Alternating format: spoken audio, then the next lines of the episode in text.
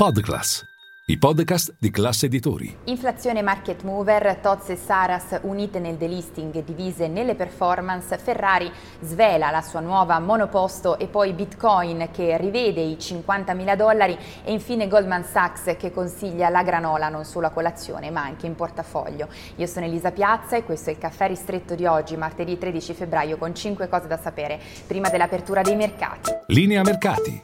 In anteprima, con la redazione di Class CNBC, le notizie che muovono le borse internazionali. Ripartiamo subito dall'inflazione, uno dei market mover della seduta di oggi, il dato per il mese di gennaio negli Stati Uniti in arrivo alle 14:30 ora italiana. Dovrebbe confermare il trend in discesa e soprattutto attestarsi per la prima volta da marzo del 2021 sotto la soglia psicologica del 3%. Un dato chiave per provare a prevedere le prossime mosse della Fed, un dato che potrebbe mettere alla prova il rally in corso, con l'S&P 500 che oggi riparte di nuovo sopra i 5.000 punti e il Dow che riparte dal suo 12° record quest'anno. A proposito di rally, da segnalare anche la performance, proprio mentre vi parlo, del Nikkei di Tokyo che ha toccato i 38.000 punti, non succedeva dal 1990. E poi ci spostiamo a Piazza Affari, in primo piano ancora Tod's e Saras unite nel delisting, divise nelle performance, perché Tod's riparte da 18 punti percentuali di rialzo, si è allineata al prezzo d'OPA. Che cosa dicono gli analisti? Secondo UBS l'adesione sarà elevata, non solo questa operazione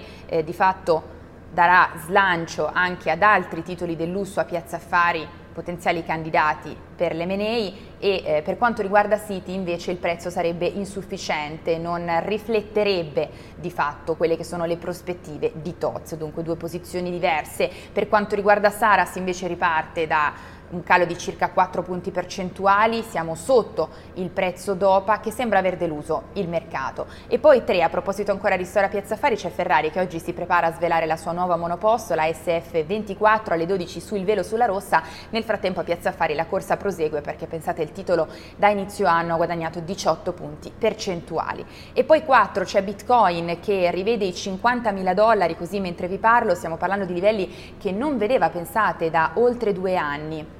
A spingere la corsa della regina delle cripto, la prospettiva di tagli dei tassi da parte della Fed all'orizzonte, e poi ancora il via libera arrivato a gennaio della SEC ai primi ETF spot su Bitcoin, nonostante i deflussi che sono stati registrati comunque nelle scorse settimane. Ci sono poi le regole nuove in arrivo, di fatto candidate a porre fine al far west delle cripto, per esempio il regolamento europeo MICA che entrerà in vigore proprio nel 2024, e poi c'è l'halving, stiamo parlando del dimezzamento che avverrà il 17 di aprile, il dimezzamento della ricompensa che viene pagata ai minatori, a coloro che creano i bitcoin, avviene ogni 4 anni, questo per mantenere scarsità di bitcoin in circolazione. E poi 5. Per chi teme che i Magnifici 7 abbiano corso troppo e che la frenata in corso per Tesla ed Apple possa contagiare presto anche le altre superstar dell'S&P 500, bene, Goldman Sachs ha la risposta, vale a dire puntare